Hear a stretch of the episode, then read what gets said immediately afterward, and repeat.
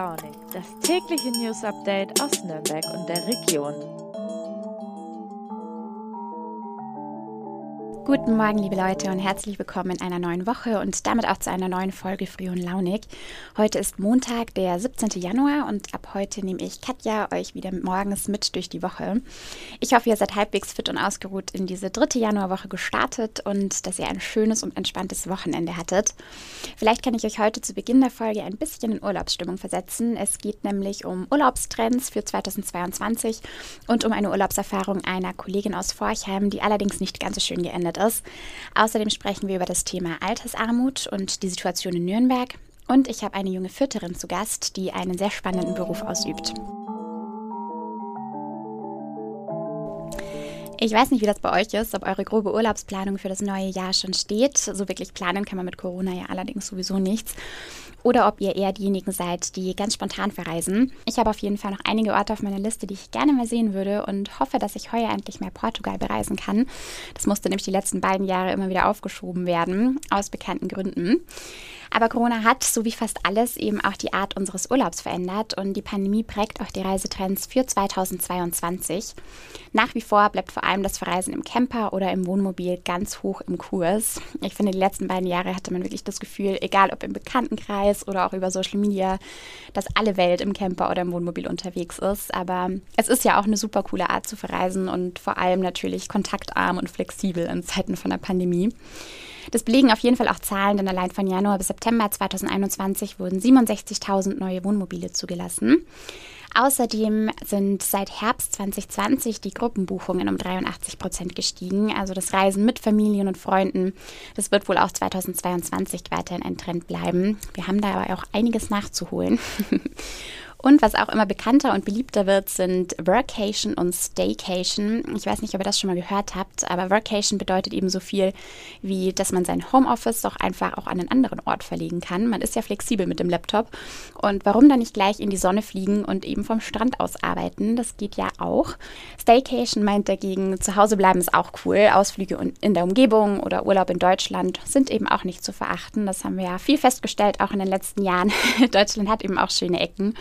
Und in Zeiten von Corona ist das auch die einfachste Möglichkeit, natürlich ganz spontan und ohne Sprachbarriere und ohne große Organisation und ohne großes Risiko vor allem zu verreisen.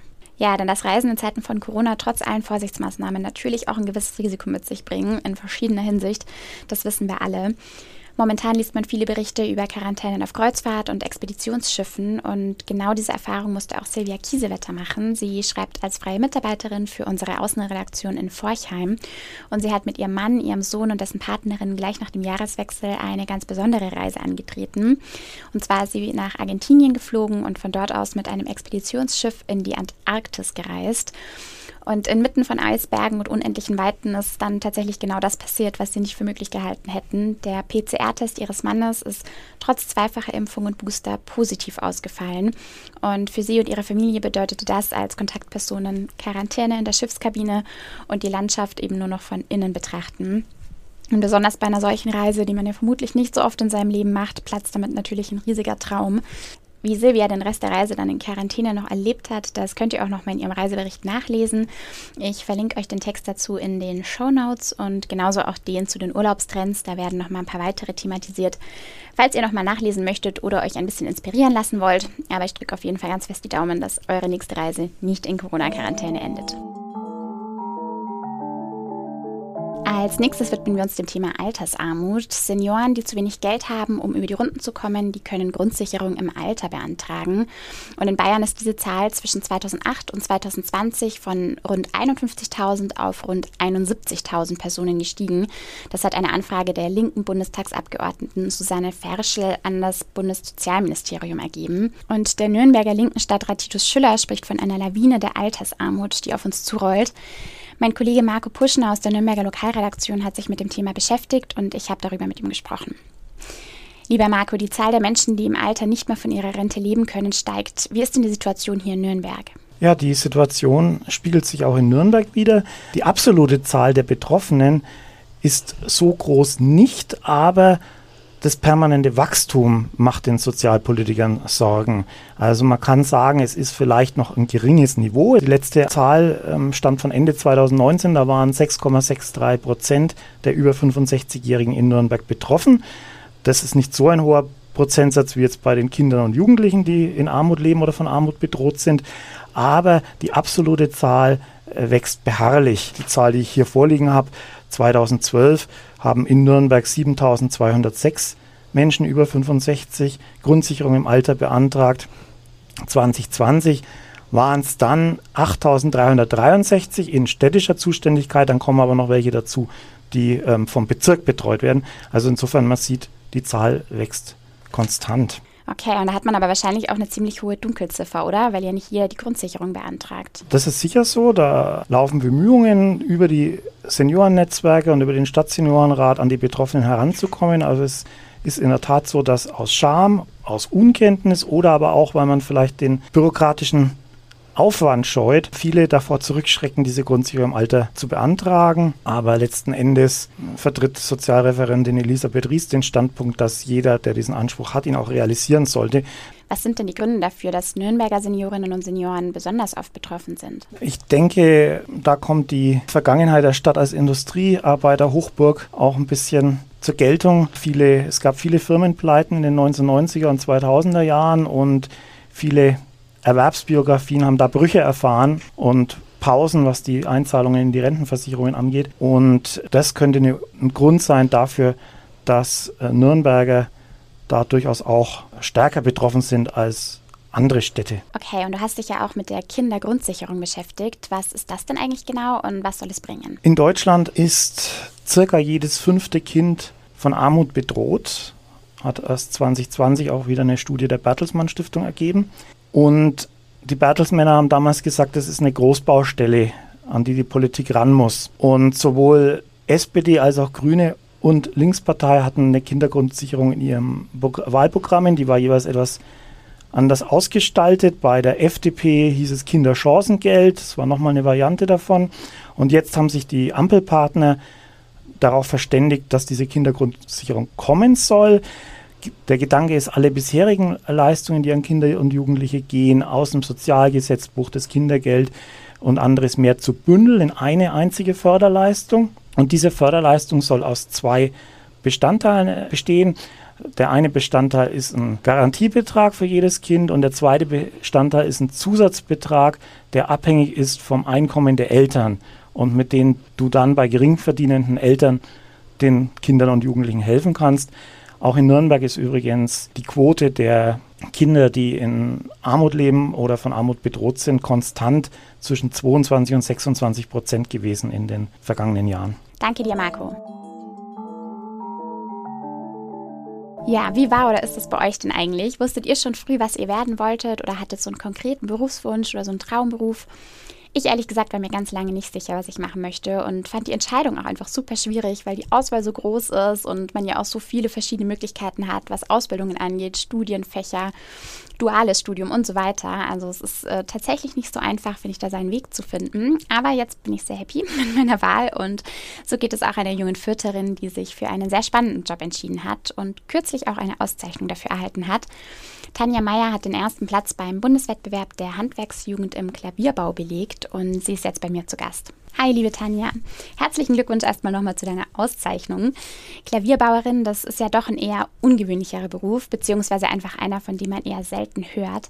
Wahrscheinlich warst und bist du sehr musikalisch und hast ein handwerkliches Talent, oder? Ja, das könnte man schon so sagen. Ähm, ich habe in der vierten Klasse angefangen, Saxophon zu spielen und wollte das dann eben später auch studieren.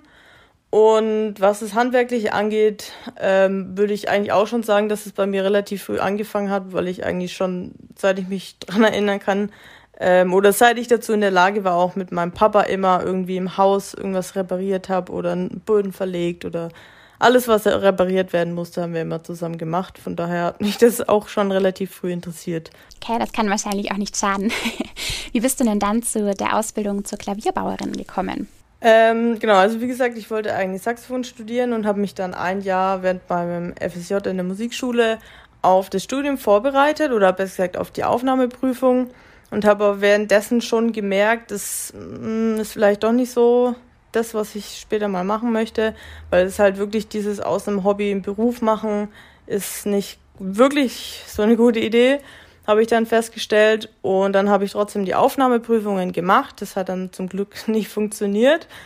Und habe dann ein Jahr was komplett anderes studiert, weil ich halt unbedingt studieren wollte. Habe dann aber während dem Studium festgestellt, dass dieses allein theoretische ist einfach nichts für mich. Und habe mich dann mal nach einer Ausbildung umgeschaut, habe dann zufällig einen Zeitungsartikel von Felix Eul gelesen in den Fürther Nachrichten, der eben auch diesen Wettbewerb gewonnen hat und der halt hier beim Klavierkreisel in Fürth äh, arbeitet und dann dachte ich mir, hey, Klavierbau klingt ganz cool, ich äh, rufe da jetzt einfach mal an ob ich da mich vorstellen kann oder ob ich ein Praktikum machen kann. Genau, und dann hat das alles so seinen Lauf genommen und dann konnte ich hier meine Ausbildung machen. Und wie lange dauert die Ausbildung und was genau beinhaltet die dann alles? Also die Ausbildung geht dreieinhalb Jahre. Ähm, man hat Blockunterricht in der Berufsschule, die ist in Ludwigsburg. Also es gibt nur eine einzige Berufsschule für Klavierbau in ganz Deutschland. Und die ist eben in Ludwigsburg, von daher muss man da immer blockweise dahin fahren. Ähm, und da lernt man eben das ganze theoretische Zeug, ähm, von Konstruktion bis Mathematik, ähm, Werkstoffkunde, genau, und Musikgeschichte, Akustik, also ja, genau, alle Fächer, die eben äh, für die Theorie benötigt werden, sozusagen, um ein Klavier dann bauen zu können. Und der andere Teil ist eben das Praktische, das lernst du im Be Betrieb. Das heißt, du lernst einfach von vorne bis hinten eigentlich alle Schritte, ähm, um Klavier reparieren zu können. Ich hatte das Glück, dass eben in meinem Betrieb habe ich auch wirklich die Zeit bekommen, die ich gebraucht habe, um alles gut lernen zu können. Ich hatte eigentlich nie wirklich einen krassen Zeitdruck, sondern mir wurde immer die Zeit gegeben und auch die Möglichkeiten, das zu üben. Und es wurde sich auch von meinem Chef und den Kollegen auch immer sehr viel Zeit genommen, mir das richtig zu zeigen. Okay, und was würdest du sagen? Für wen ist die Ausbildung zum Klavierbauer oder Klavierbauerin geeignet? Auf jeden Fall mit Leuten, die Spaß dran haben, was zu basteln, was zu bauen, die Spaß an Musik haben und aber auch, die sehr viel Geduld mitbringen. Weil, wie gesagt, ein Klavier hat 88 Tasten und hinter jede Taste steckt sozusagen eine kleine Maschine und oder ein System und das musst du eben 88 Mal exakt einstellen. Das ist nicht, dass du einen Vorgang machst und das war's dann, sondern du musst diesen einen Vorgang eben 88 Mal wiederholen, dass er genau gleich ist und das dauert halt seine Zeit und da braucht man schon manchmal ein bisschen Geduld und auch gute Nerven. Ja, das ist Geduld tatsächlich wahrscheinlich gar keine schlechte Eigenschaft. Und selbst Klavier zu spielen ist wahrscheinlich auch von Vorteil, oder? Also spielst du auch selbst oder bist du dann beim Saxophon geblieben? Ja, ich spiele auch selber Klavier seit äh, 2017 jetzt. Eben für die Aufnahmeprüfung habe ich mit dem Klavierspielen angefangen. Und genau, aber ich spiele eigentlich, mein Hauptinstrument ist Saxophon, das spiele ich auch deutlich besser als Klavier. Aber äh, ich ein bisschen was kann ich schon am Klavier, ja. Es ist auch immer ganz schön, wenn man nach einer Stimmung sich das Instrument nochmal anhören kann, ob es auch wirklich gut klingt. Danke dir, Tanja.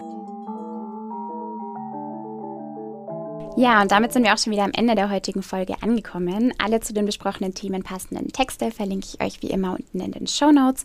Und ich freue mich natürlich, wenn ihr auch morgen wieder reinhört bei Früh und Launig. Habt einen schönen Montag und bis morgen. Macht's gut.